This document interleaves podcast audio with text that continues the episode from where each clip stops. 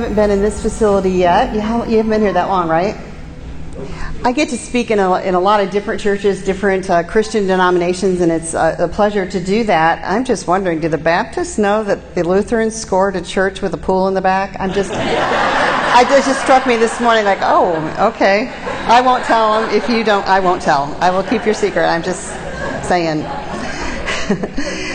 Sorry, I couldn't help it. Uh, It is a pleasure always to be among you and to bring uh, the Word of God um, in, in what little measure I can bring it. Uh, I ask the Holy Spirit to do that among us. I must thank you for the support you have provided for uh, this little Healthy Start family for a year now. Our little guy turns two in just a couple days.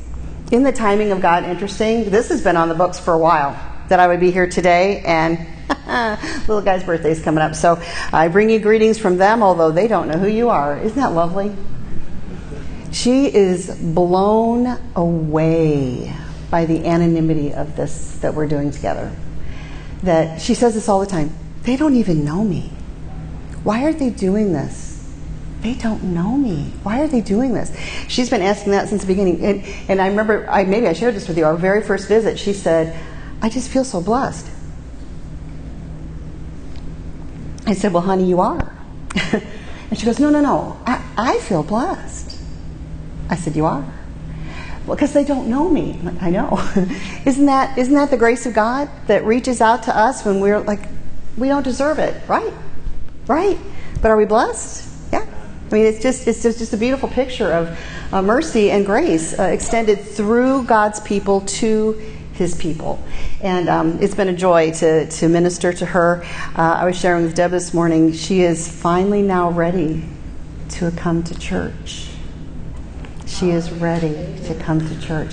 It's taken me a year of nurturing and walking alongside her, and, and she's been afraid to come, but she just shared this last week. She's ready. So we'll see what God has, uh, what door open for her. I'm excited to see what will happen. Well, let's see what God has for us this morning. Uh, I'm going to read from John's uh, Gospel, chapter 9.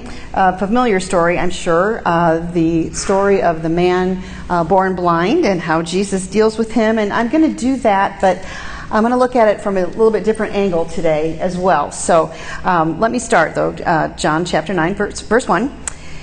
As he went along, Jesus, he saw a man blind from birth.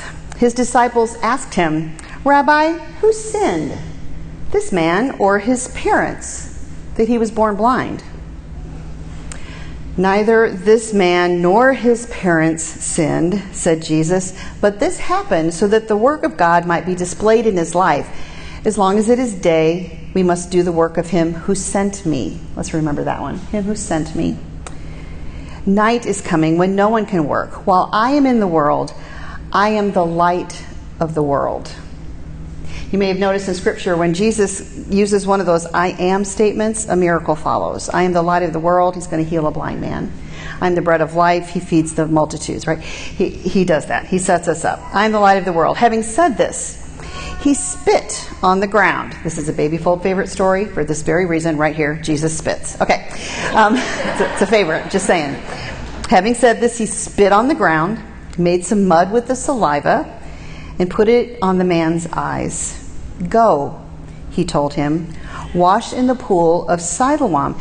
And, and John gives us little parentheses. This word means sent, capital S. One of the names of Jesus is sent.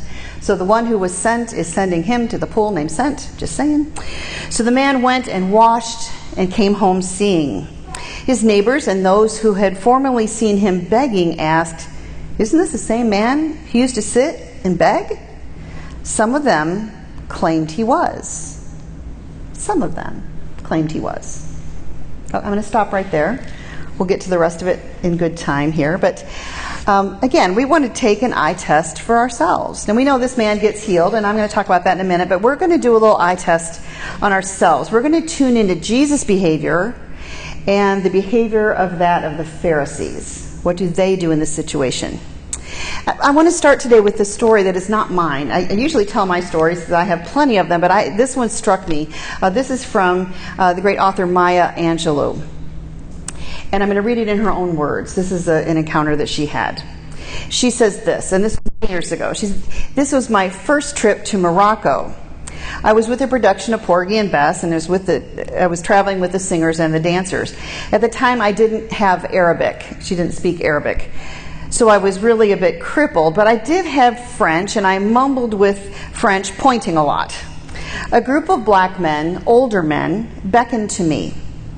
I went to them across a really ugly, dirty, empty lot where they had some tents pitched in the lot. I stood beside them and found that they didn't speak Arabic either. I had Spanish and French, they didn't. I didn't have any other language that they spoke, so I bowed a lot and smiled a lot. and just as I was preparing to go, one of the oldest men shouted to a woman. I didn't understand the language, but I knew it was an order. And the woman came back bringing a small cup of coffee. The men were crouched down, and she had been taught to keep her head lower than elder men, and so she was crouched to the ground as well. And she noticed bugs on the ground all around her feet lots of bugs in this dirty, empty lot. She said it's like the Turkish coffee or an espresso smell. She could smell from the cup. The woman brought it and gave it to me. I looked at her feet and again saw all sorts of bugs running around but I had to drink it. So I took a sip and thought, I have a cockroach on my tongue. What to do? I was with these men and this one woman, and I was raised by a grandmother in Alabama and I in Arkansas, and I knew how to behave in front of older people. So I just opened my mouth and swallowed the whole cup of coffee with four or five cockroaches in it. I held myself. I bowed. I smiled. And I left through the parking lot with the broken cans and glass and old pieces of furniture and got to a building. And just as I got beyond their sight, I let nausea have its way. I must have had to relieve myself in this way 10 times over the next month or so. I finally arrived in another town back in France and I saw an old Reader's Digest. In the digest, there was an article about African nomads who traveled to the north, all the way past the Sahara into the cities of Morocco and Algeria and Egypt. They live by bartering, so they don't have much money. With the little cash they do have, they would buy raisins in order to honor a visitor. They would put four raisins into a cup of coffee. This little coffee, this Turkish coffee. And as if someone hit me over the head with a brick, I realized those men had honored me by putting raisins in my coffee. I was not only a woman, I was young, I didn't speak their language, they didn't know anything about me, and yet they honored me and for almost two months, I kept in my mind that those were cockroaches. I'd made myself sick. And here, the people had honored me. Paradigm shift, right? When you have a little more information, things change, right? Can you imagine? I mean, we were all a little bit nauseous. I'm like, as I was reading her book, I'm like, oh, I would, I would have, uh, you know, paradigm shift. We think we have read correctly our situation given the information that we have. We, we, we, think we know. We may occasionally have to have a brick to the head moment, like Maya had, that opens our eyes more than we have known. Our sight can easily be restricted as we look through our own lens of culture, our upbringing, our values, and we think our view of the kingdom is I think we can all agree when we think of kingdom, we're looking through a tiny little lens, right?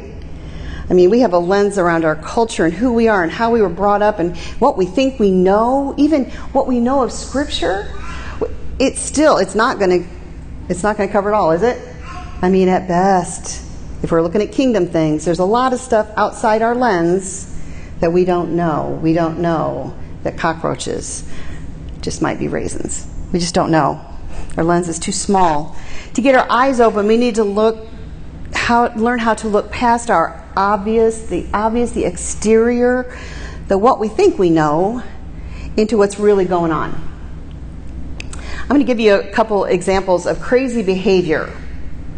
I mean, we'll all agree this behavior we're going to show here is crazy. I wouldn't dare do it with people, it's dogs. Okay? So let's look at some crazy dog behavior.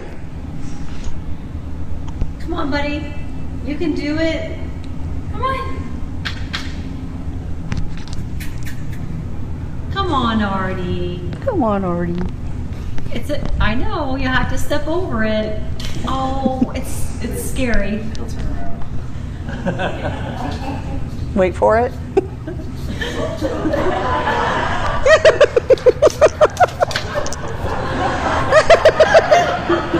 You did it! You did it, buddy. That's crazy, right? But what's Artie feeling? It's not crazy. He's just scared, right? That's fear. We can look at crazy behavior and think, that's just nuts. That dog would be nuts. There's something wrong with that dog. No, that dog's just scared. Let's look at another one. Okay, everybody. So Harley and Loa are both currently in trouble. Although I believe that only one of them did the dirty little deed. So, Harley and Loa, I need one of you to tell me what the other one did. I need you to rat the other one out. Now, Loa, I know you love your brother, and it would hurt you to turn him in. And Harley, I know you love your sister. You don't want to get her in trouble. However, whatever one of you turns the other one in, I will be easy on. if you turn your brother or sister in, you will not be punished. Okay? So, I know it's going to be hard. I know it's going to be heartbreaking. I know it's going to be one of the most difficult decisions you've ever made in your life to turn your brother or your sister in. I will give you plenty of time to think about it. I'll ask a question. I'll walk away. I'll give you some time to agonize over it, to search your soul, to figure out what the right answer is going to be within your heart. I will give you the opportunity to do the right thing. I know it's going to take some time, but think about it. Think about doing the right thing, guys. So now I ask you who took the cookie off the counter? or maybe you didn't hear me, maybe you didn't understand how difficult this question is and how difficult it is to turn So I'm going to ask you again, Harley, because I know that this is one of the most difficult things you've ever done. I ask you again, guys, who stole the cookie off the counter? Loa, do you have anything to say? Speak up for yourself. Loa, is it Harley? Harley, third time is a charm. If it wasn't your sister, we're just going to forget everything that you just said. This is agonizing, Harley. This is difficult. So I'm going to ask you one last time. Who stole the cookie off the counter?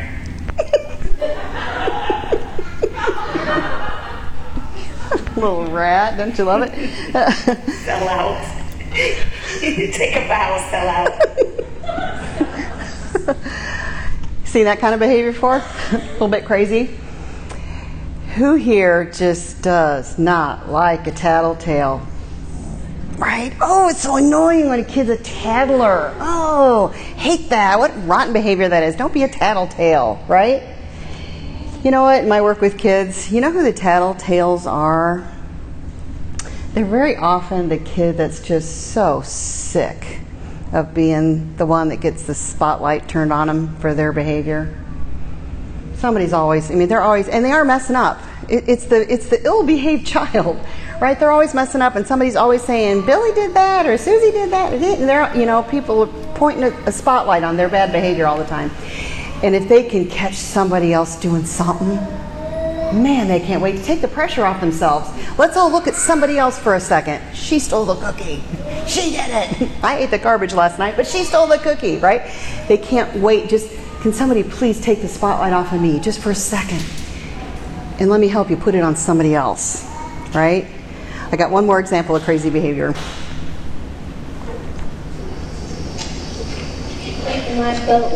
Okay, we'll do one more sequence and then we'll stop.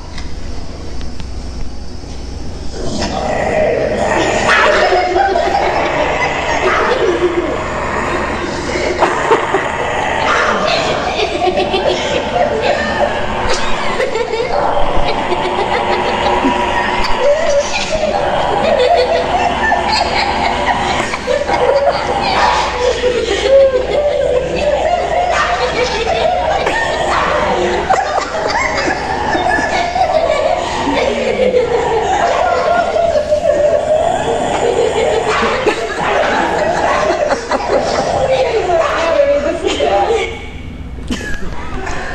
be crazy.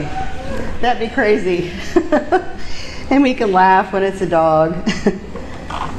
but I've seen that behavior. Don't you take this from me. I have so little. Don't you take anything away from me. And they can hurt themselves in the attempt to protect what they have. That dog doesn't even know he's hurting himself, right? In his effort to protect what he has. My bone, don't you dare, even though it's his own foot, right? It's weird. But I've seen that behavior in people too. When we encounter unfamiliar or bizarre behavior, we would do well to take a moment and get some information. Ask some questions. Find out what's really going on. Get our, get our eyes open, open our lens a little bit, and find out what's really going on. Um, let's go to. Now, I'm, I'm going to tell you a story. I wasn't going to do it, but I'm going to do it now. This is about me. I always have to confess. God makes me do this stuff. Um, where I got my lens opened again and again and again. This week, I was with a, a family. Um, grandmother, mother, and son living in a small town in central Illinois, won't tell you where. Um, and they're getting our services because this kid's in big trouble um, with uh, his behavior. Uh, he's having trouble at school, in the neighborhood. He's, he's kind of a, he described himself as an anger kid. That's how he described himself. I'm an anger kid. So I went to meet with this mom, and the grandmother was there as well. And this is my first visit with this kid. He's 10 years old, African American. He's, he's, biracial, actually, um, going to his little public school in this small town. And so I met with mom for a little bit, who is um, very literate, very with it. She had all of her paperwork ready, and I was surprised by that. Shame on me. we pulled into the mobile home estate. I use that word generously, where they live. And I always sit in my car before I meet a family. I, I always do this because I, I know I know how easy it is to have my biases and my values rise to the top when I'm visiting with families that are so different than what I grew up with. And I always ask God, don't let me judge, don't let me bring anything but grace and love to this family. Let me be a channel of that. No judgment, just bring on the compassion and then we'll go from there. We'll bring in some hope. So I prayed that and I, you know, I just I try to get all my bias on lockdown before I go. So I went into the was invited into the home and I noticed like so often um, with these families who are struggling with poverty, um, the room is dark. It's always dark. I thought, why don't these people just open their windows and let some sunshine in? It was a it was a lovely summer day. Why aren't the windows open? Let some air in here, right? And then I realized if everybody in that uh, neighborhood did that, if they opened their windows, their windows are this far away from their neighbors. Everybody's in your business. Everybody would hear everything of everybody. I mean, it's not, they need some privacy. So that's why, and I reminded Lori, stop it. That's that they're protecting themselves. I get that. I like my privacy too. So mom was there, grandma was there, uh, but the child was not. He was out playing, and I thought, oh boy, here we go. It's going to be a great first meeting because now we got to bring him in from play to meet me, and he's never met me before, but that's okay. Mom called him and said, you know, son, uh, come on home. Um, the nice lady from the baby fold is here. And I could hear him, oh my, I mean, as any 10 year old would, right? I, I, expected that, didn't take it personally, but he's like mad. I'm doing, I'm fixing somebody's bike and blah, blah, blah, blah, blah. She said, hon, you need to come home. So I could hear him still ranting. She hung up. and that's fine. I said, it's okay. You know, as long as he comes, I, am okay with it. I'm not going to worry about whatever got him here, okay? If he needs to rant his way in, he's still compliant. He's coming home, right? So he came in, kind of stomped in, took one glance at me, and sat down on the couch slash bed in their little space there, and kind of had his back to me. I thought, well, that's okay, because he doesn't know me from nobody, and I'm going to have to, you know, kid whisper. You know, gonna have to be a kid whisperer. Bring this, you know, I got to do that and do that. So I'm talking to mom, and I'm talking to him a little bit, and grandma's chiming in a little bit, and um, I notice that he's very fidgeting. He's fidgeting with something. And in the dark, I can't see what it is, but I'm like, I figure it's like a fidget spinner or one of those fidget things, you know, that we're doing nowadays for kids who have attention deficit problems, and he does. And so I thought, oh, well, that's actually kind of a good coping skill. I'm glad he's doing that. Good. He's fidgeting away. I can't really see. He's got his back to me, but he's starting to turn a little bit. He's starting to talk about school, and you know, school's coming up, and you know, how's that going to be? And he just was so sad, his lens on things. He said, um, I don't like school because school doesn't like me. And get this, this will break your heart. He said, The teachers hate me. I said, Oh, honey, no. They, they hate me. They hate um, the not white kids, they hate the trailer kids, and they hate the anger kids. And I said, Honey, I'm just sure that's not true. I said I might feel that way to you, but you know what? Can we can we use a different word for that? I said they probably they might not understand you. So can you help them understand you? Right? Because no teacher they don't hate him, but that's his lens. And I'm looking at his mom, and his mom's like. So there, there's something there, right? Okay, so he's start he's turning, turning, so I finally am eye to eye with him. I'm, my eyes are adjusting to the dark. I can actually see him, and he's he's still fidgeting with something and he's talking about school and all this kind of stuff and that he's fixing bikes and I'm trying to build on build on strengths. That's what we do. You can fix bikes. Wow, that's so cool. And we're talking about that. And then I look and I can see what he has in his hand. It's a Rubik's cube. And it is solved. I said, "Oh, time out. Hold the phone. What do you got there, buddy?" He's like, "Oh, it's a Rubik's cube." And I said, And you just did that? He said, Yeah. I looked at his mom because I don't believe it, right? This is a kid with school problems and anger issues. Uh, huh? Right? And I look at mom and I go, Did he really do that? She's like, Oh, yeah, he can do that. He didn't peel the labels off like I did. Like, really? so I look. So I look, I look at him and I said, "Wait a second, bud. You got to tell me how you did that, because honestly, I don't know. Does anybody else know how to do it? I do not know how to do it. Never have figured it out. Okay, this kid did it. He goes, Well, it's the you have to figure out the algorithms. What? He, and I said, What do you mean by that? Because I'm thinking, okay, kids know big words. I still don't believe it, right? Kids know big words. Because there's you got to get the algorithm. I said, Well, I don't understand that word. Tell me about that. Because I really don't. And he said, Well, first, okay, let me explain this. He takes another Rubik's Cube, a smaller one, and he says, First, you need to figure out the parity I said, break that down for me. He said, well, you know, if it's the lower left hand corner, parity says that if you turn it, it'll be the upper right hand corner on the other side. And he said, there are 56 algorithms to the Rubik's Cube. Right? This troubled kid having difficulty in school, smarter than me, smarter than me. I'm like, wow. I said, that's what you need to be showing the teachers to help them understand you. That kind of stuff. And and he and by the way, he knows Jesus. Grandma takes him to church. Mom goes to church. They go on Sundays and Wednesdays. They go. So he's plugged in. But do you see my bias that cooked up this anger kid, this kid with attention deficit, this kid with issues, da, da, da, da, living in the wrong place at the wrong. Da, da, da, da. Open your eyes, Lori. Open your lens. Open your lens. Okay, let's get to the account of the blind man and look at it through a different lens. As, as you've heard, I'm sure you know the story. Jesus is, you know, coming along. He sees this man who's been blind from birth. The disciples say a ridiculous question: Who sinned, this man or his mom, his parents? And Jesus is like, neither one. You know, the disciples are looking through uh, this odd lens that back in the day they believed that, that things like that happened because of sin. And so he says, no, no, no, it's not sin. It's so that God can be glorified. And so Jesus, you know, it says Jesus never went out of his way to help anybody.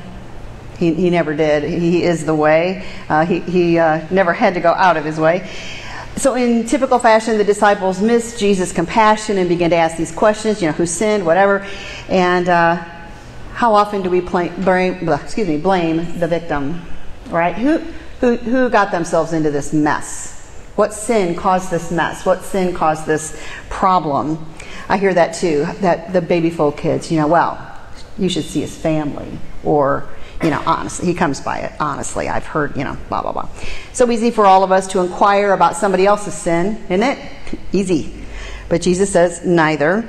It's not about sin or blame. It's about an opportunity that God's work might be displayed. And again, Jesus says, I'm the light of the world. And he's going to prove it. So here's the good part Jesus spits on the ground, okay, um, and puts the saliva, makes mud out of the saliva and puts it on the man's eyes. Now, why did he do it that way? Jesus could have done something much holier than that. See, my child. I mean, he could have. I mean, anything. But why the?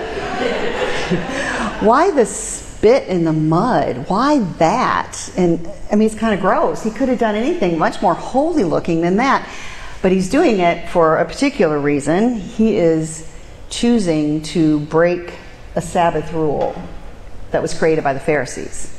He's doing it on purpose because this miracle occurs on the Sabbath, as do many of his miracles. He breaks it on purpose. Not God's holy law, certainly not that, but the Pharisaical additions that they added on because they had this rule that you couldn't spit on the Sabbath because it might land in dirt, which might roll downhill, which might create mud, which is considered work.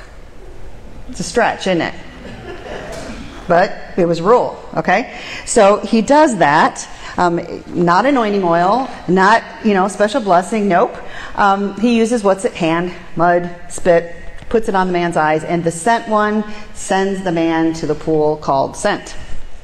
And behold, he sees. And his neighbors and those who are locals who had seen the man blind and begging in the streets asks, Isn't this that blind guy? some say yes, and some say, it, it can't be. It, it can't be. They can only see this man as a blind man. They only recognize him as a blind man. They don't recognize him as a seeing man. And the seeing man interrupts the discussion. He says, I am the man. That is the first words of his, his personal testimony that's going to stack up against the Pharisaical law. He begins his testimony. No, I, it's me. And so the Pharisees ask, How were your eyes opened? How? How did it happen? See how they're looking at process? How did it happen? He replied, The man they called Jesus made some mud, put it on my eyes, and he told me to go to the pool and wash. I went and washed, and now I see. Where is this man? They ask. I don't know, says the formerly blind man, because He's never seen him, right? He has no idea what he looks like. Just, I don't know. So here come the Pharisees, and the Jews bring the man to the Pharisees, and there's this interesting new detail added here that gives us a clue to what the Pharisees are going to focus on. On the verse 14, on the day in which Jesus made the mud and opened the eyes was the Sabbath. This is what the Pharisees are going to focus in on, not the miracle, that this man who was born blind, who's never seen a day in his life, now sees they're not paying attention to that. Oh, it's the Sabbath. How did he do it? Who did it? When? The Pharisees asked him how he received his sight. He put mud on my eyes. I washed and now I see. Aha, they've caught Jesus again. He's breaking the Sabbath because of that whole mud is work thing. The Pharisees made up thousands of rules so that they could follow them and make others look bad that don't right? They, they did that to, to supplement the law. And so they're missing the point again, the most important question. And so, and Jesus, and Jesus' disciples even focused on sin and blame at first, right? The neighbors focused on reason and confusion, unsure of what happened. The focus, the Pharisees focused on their man-made rules and regulations and keeping their position of power and authority. The follow the law and be good lens.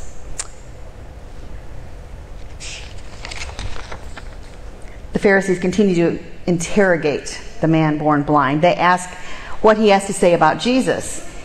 And the, the man previously blind said, He is a prophet. Notice the progression. When he was first asked about Jesus, he says he's a man. Now, prophet. The man's physical eyes are opened and his spiritual eyes are gaining focus as well. And the Pharisees say, Well, how can a sinner perform miracles? This man who spit and made mud, how that doesn't fit in their lens. It doesn't fit. How could a man who makes mud on the Sabbath do a miracle? It doesn't fit. Their lens is small. The Pharisees are not convinced. In fact, they are angered by this response. So they send for the man's parents and ask them again, how is it that your man can, that your son can see? How, how is it? Terrified of the Pharisees who would excommunicate them if they acknowledged Jesus as Messiah, spoke only the safest facts. He's our son. He was born blind, but chose not to get involved in the business of who Jesus is or what that's about. They wimp out, throw their poor son under the bus, and they say, Ask him. He's of age. Ask him. The parents' focus is the fear of being a social outcast. Their lens is fear. So again, the Pharisees summon the man born blind, give glory to God, which means basically tell the truth, the whole truth, and nothing but the truth. That's what that means.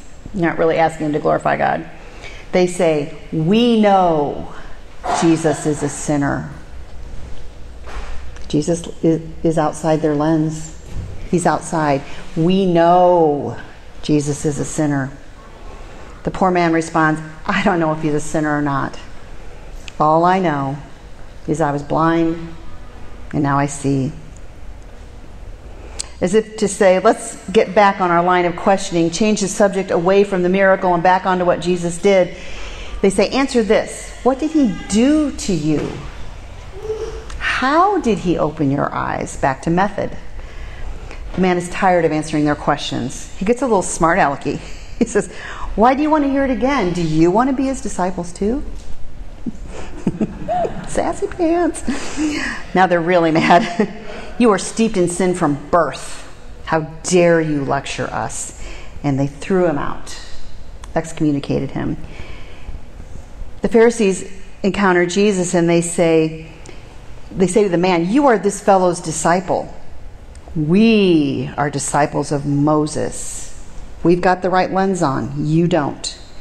We are disciples of Moses. We know that God spoke to Moses, but for this fellow, we don't even know where he's from. He's outside their lens. They don't even know. Jesus heard about this and went looking for the man. I love that. The scent again. Jesus heard about this and went looking for the man, again showing compassion. He finds him and asks him, Do you believe in the Son of Man? Who is he, sir? Tell me so that I may believe in him. Jesus says, You have now seen him. He is talking to you now. And the man said, Lord, I believe and he worshiped Jesus. Spiritual eye opening is complete.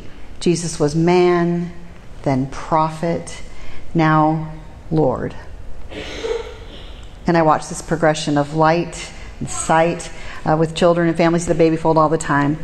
I, also, I ask them to draw pictures of God for me, um, and they're very telling. Uh, when I first get them, I ask them uh, draw a picture of Jesus and I give them just blank piece of paper, and they can draw anything they want on there. And then I ask them to draw a picture of themselves on that same page. It's very telling. Uh, a lot of the kids draw God as a superhero.